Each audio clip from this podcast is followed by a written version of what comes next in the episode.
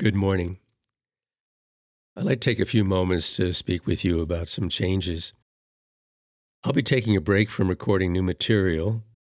Programming through the end of the church year will be pre-recorded from the twenty nineteen homilies and will continue to follow the liturgical calendar.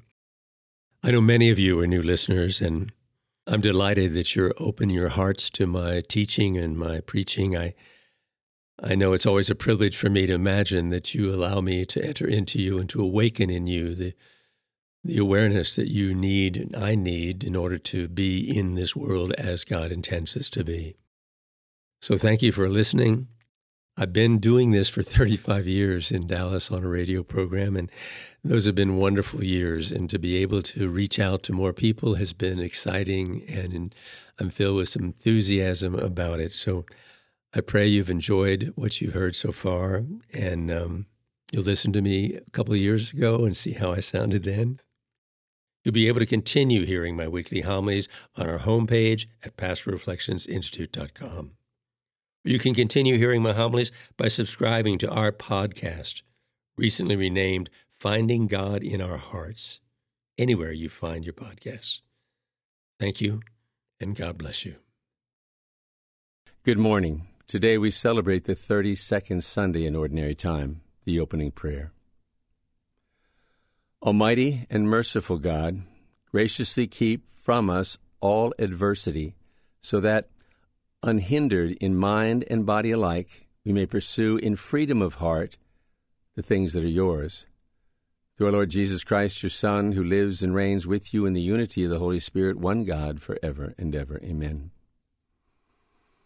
A reading from the second book of Maccabees, seventh chapter, first and second verse, and the ninth through the fourteenth verse. It happened that seven brothers with their mother were arrested and tortured with whips and scourges by the king to force them to eat pork in violation of God's law. One of the brothers, speaking for the others, said, "What do you expect to achieve by questioning us? We are all ready to die rather than transgress the laws of our ancestors." At the point of death, he said, "You accursed fiend, you are depriving us of this present life, but the king of the world will rise up, and we will live again forever. It is for his laws that we are dying." After him, the third suffered the cruel sport. He put out his tongue, and once, when told to do so, and bravely held out his hands as he spoke these noble words: "It was from heaven that I received these. For the sake of his law I disdain them. From him I hope to receive them again." Even the king and his attendants marveled at the young man's courage, because he regarded his sufferings as nothing. After he had died, they tortured and maltreated the fourth brother in the same way. When he was near death, he said, "It is my choice to die at the hands of men with the hope God gives of being raised up by him. But for you, there will be no resurrection to life."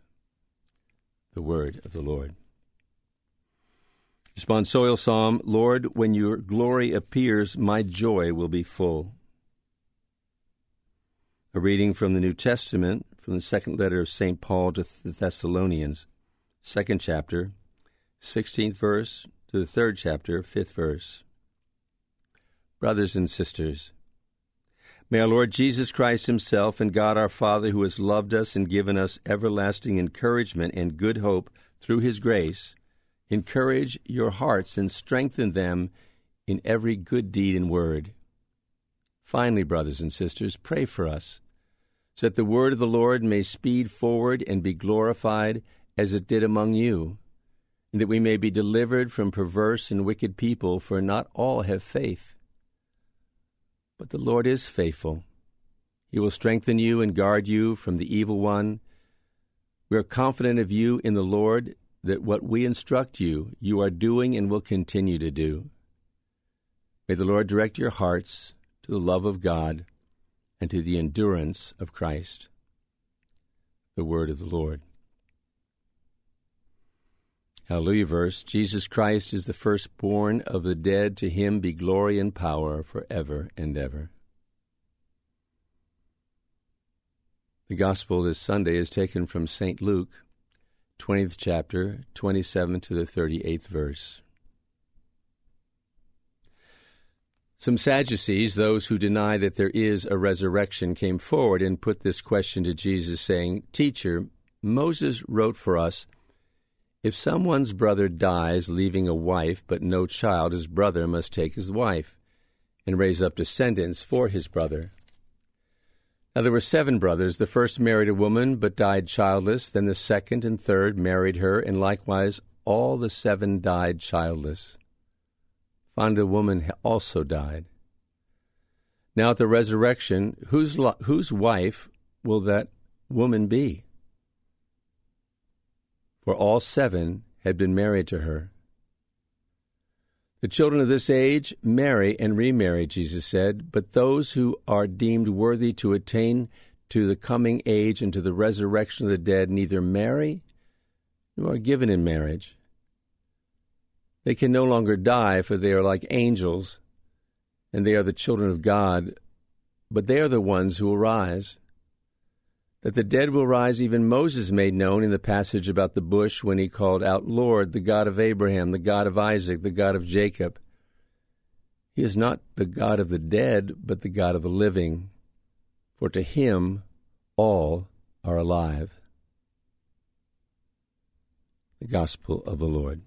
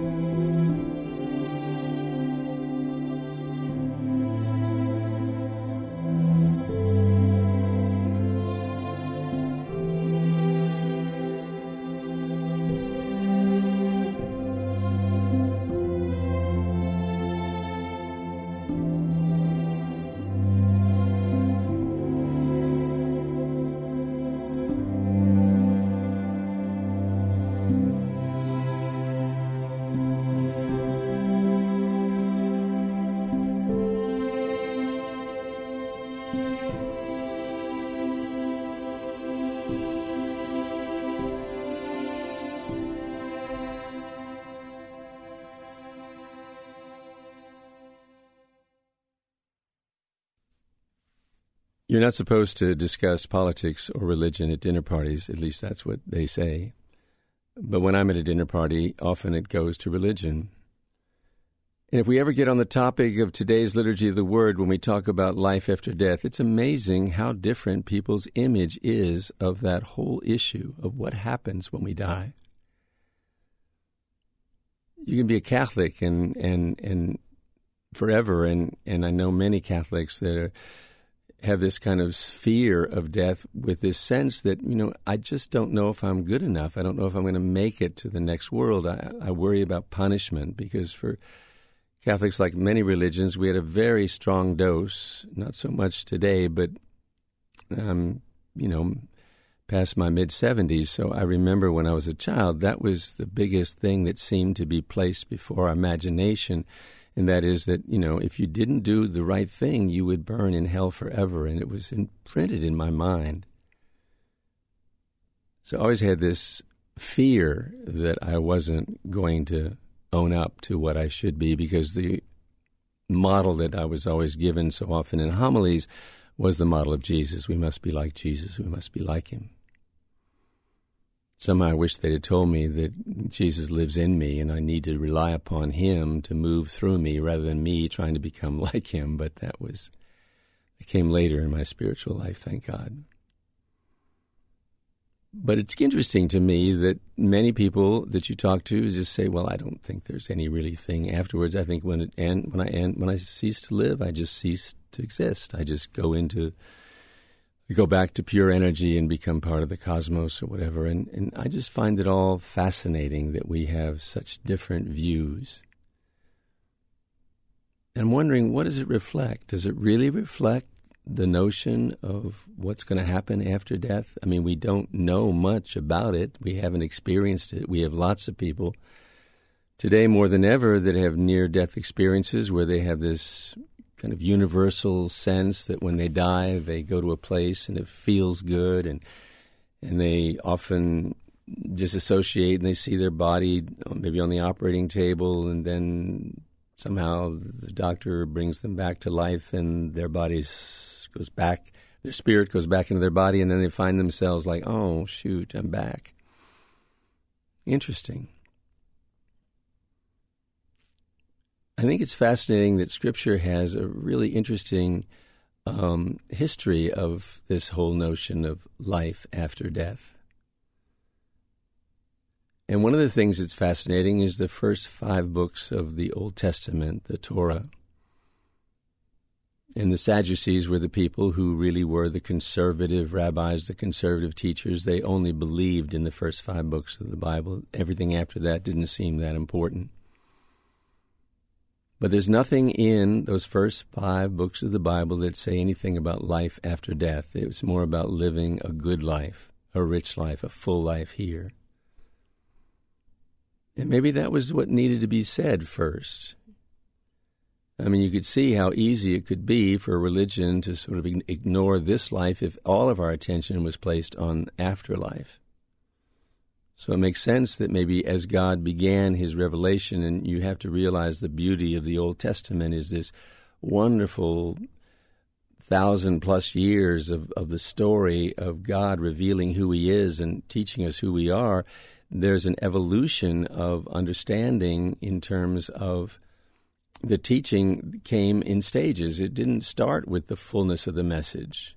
In the beginning, it was mostly God revealing himself as the God who is, the God, the only God who is, the, the primary God, monotheism. And this this God had a love for his people and wanted them to live according to a, a law, a rule that he would share with them. It was his law, that was his wisdom, his gift. The law was everything. And so that's the way it began. And slowly we see creeping into the Old Testament, later stories, and then most especially in the New Testament, but this, this questioning of what does happen afterwards. And every now and then you get a clear indication early on in the Old Testament of what was to come in, in, into fullness in the New Testament. That is, that there is a life after death, and the sufferings that we go through in this life don't begin to compare with the gifts that we have. So we have this unique story in Second Maccabees.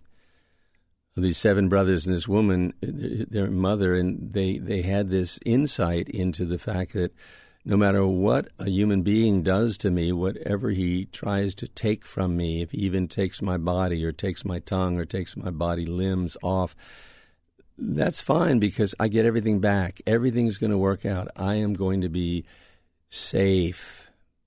You can't destroy me. And that, to me, is one of the most interesting aspects of the story of life after death.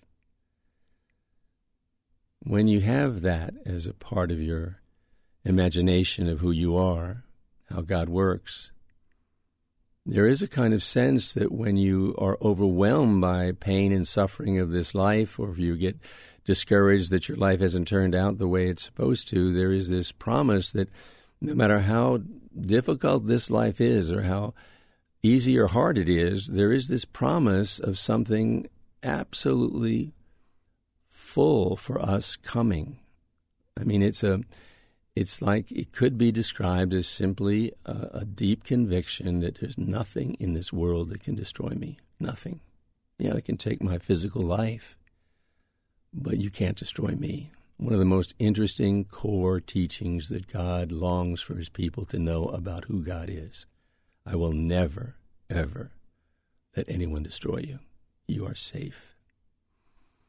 It's interesting, then, that this core issue that we need to have in our relationship with God is tied up in the way we imagine life after death.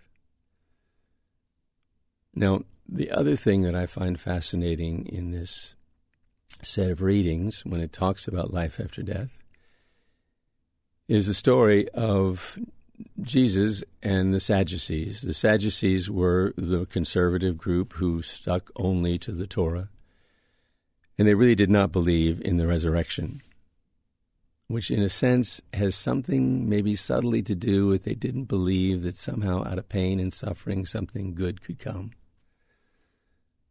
And so when they are arguing with Jesus over the issue, you can see something in their questioning that is a little um, uh, simple, I guess you'd say. I mean, they take it, they take the words of Scripture so literally. It's like a lot of fundamentalists who who are wonderful people, but many times they take the word so literally that when the word that they understand it, what they understand the word to mean, they try to apply it to the mysteries of, of, of the universe and, and the mystery of God's working with us and his love, and it, it doesn't fit. And so they say, well, it can't be true.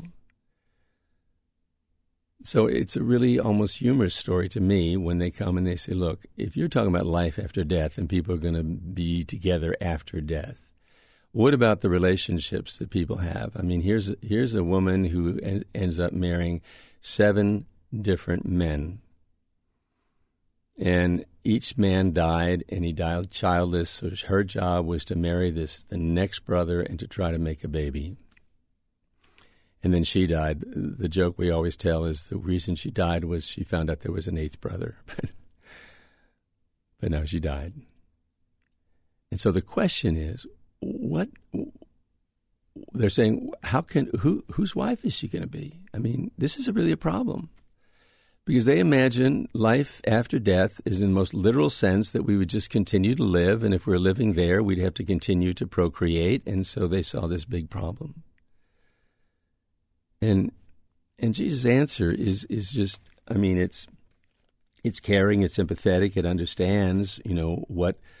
what's going on, but he's saying, look, you don't understand. When people die, they're they're not going to be just the same. They're not going to have their bodies and and and in exactly the same way, but the, he's trying, Jesus is trying to open up to a mystery. They're going to be like angels. Angels.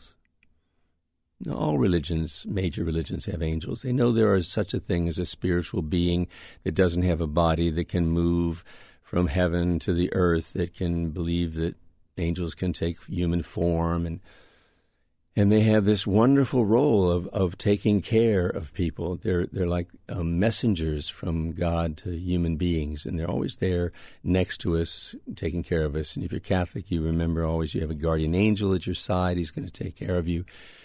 It's a beautiful image of comfort from a spiritual being. And so Jesus is trying to say, look, this is something that goes way beyond the way you are imagining the spiritual realm. So they really weren't that grounded in spirituality.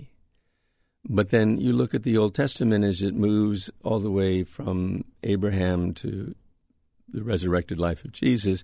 There is a wonderful, slow, beautiful evolution of teaching where every teaching builds on the one before. So the Old Testament is essential to understanding the New Testament. And you have this this image that finally comes to mind where you realize that Jesus, when he is lost everything, suffered everything, but he believes deep in his heart that this is all about something that had to be the way it is, it had to be written this way, and that he knew somehow he would he would move on to something. He had that that sense, and then when he gave up everything freely with the expectation that there was something more for him, he became a resurrected body. And almost to underscore the reality of what life after death is like, he spends forty days walking the earth as a spirit that we all become after we die. Able to move, able to teach, able to continue. When I was growing up, it was uh, I'd go to funerals as a Catholic, and and I'd go to other funerals for friends that weren't Catholic, and I, it seemed like the theme of of the um, the homily was always to talk about how good, or the sermon was how good the man was, especially if it was a Uh, not a Catholic service, um, because it seems like the Catholics were urged not to talk about the person so much as to talk about the mystery of death. But in either case, I always used to hear something like, well, he's gone, and we're separated, and one day soon when we die, we'll go back and meet them. And in my mind, I had this image of, oh, shoot, when they die, you lose contact, and then you have to wait till you die, and then you see them, and then you fill them in on all the things that happened. Now, so-and-so did this, so-and-so did that, and then this happened. Remember t- people saying, you know, when a woman dies young and she's, oh, it's so sad the woman died and she has three daughters, she'll never see her daughter's graduation, her daughter's weddings, you know. Like, death is a separation completely from this world. Well, then why would Jesus have said, when you die, you become like an angel? Angels are anything but separated from this world. They're the ones that are most engaged in this world. So what I've changed dramatically, because I used to preach that way of, you know, he's gone, he'll be, you know, we'll see him someday. But now I believe that when I, I think about the communion of saints, that wonderful thing we have in our church where we believe that we can call upon a, a holy person that lived centuries ago and ask them to intercede for us to God, they will do that. How can they possibly listen to five billion people who may be praying to Saint Anthony because they lost their keys or whatever? You know, it's it's it's like, how does that happen? Well, if you do like the Sadducees do, you try to, you know, how can everybody talk to one person? Well, they can. That's easy in the spiritual world. Um, it's it's like we change.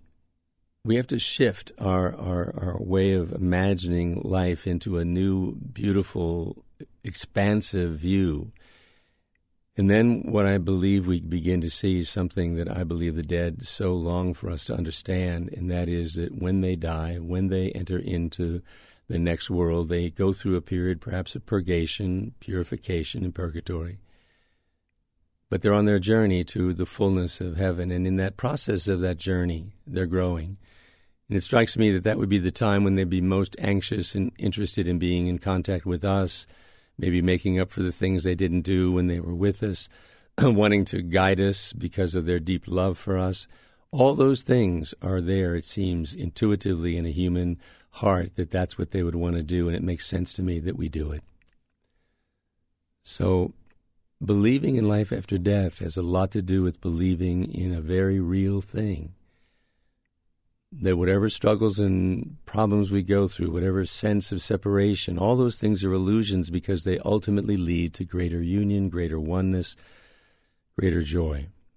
What a beautiful thing to remember that the dead are with us every day, loving us, encouraging us, and being there as a spirit that was with them, and then we can continue to feel them. Thank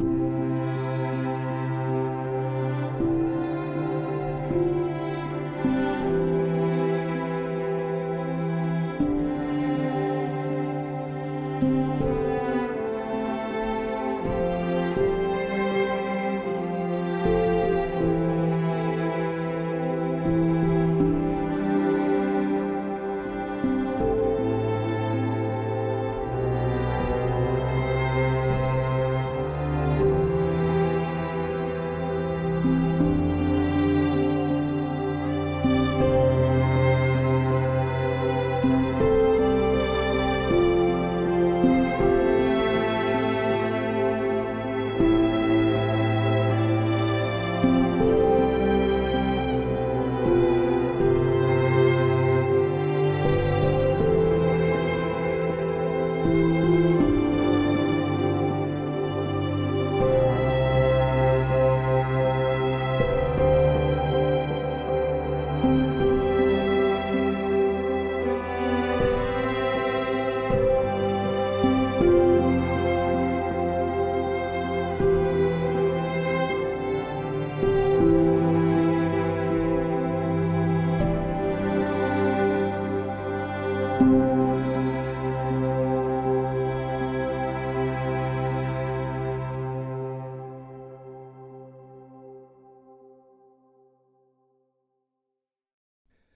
closing prayer.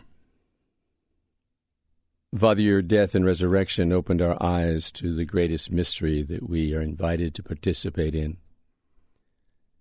This is mysterious transformation from the world that we know to a world so beyond our imagining, so full, so rich, and so generously offered to all of us who, who long for it. Bless us with a greater understanding of your mercy, your forgiveness, your desire for us to always live with you and with one another forever, and we ask this in Jesus' name. Amen.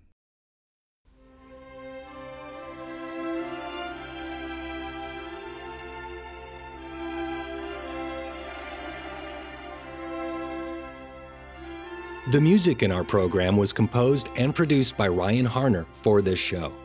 Pastoral Reflections with Monsignor Don Fisher, a listener-supported program, is archived and available on our website, pastoral reflections institute dot com, and available anytime, anywhere, and for free on our podcast, Finding God in Our Hearts. You can search and subscribe to Finding God in Our Hearts anywhere you download your podcasts. Pastoral Reflections with Monsignor Don Fisher is funded with kind donations by listeners just like you. You can make a one-time or recurring tax-deductible donation on our website, pastoral reflections institute dot com. We thank you for your listenership and your continued support. Without it, this program would not be possible. Pastoral Reflections with Monsignor Don Fisher is a production of the Pastoral Reflections Institute, a nonprofit in Dallas, Texas, dedicated to enriching your spiritual journey. Executive producer, Monsignor Don Fisher. Produced by Kyle Cross and recorded in Pastoral Reflections Institute Studios. Copyright twenty twenty-two.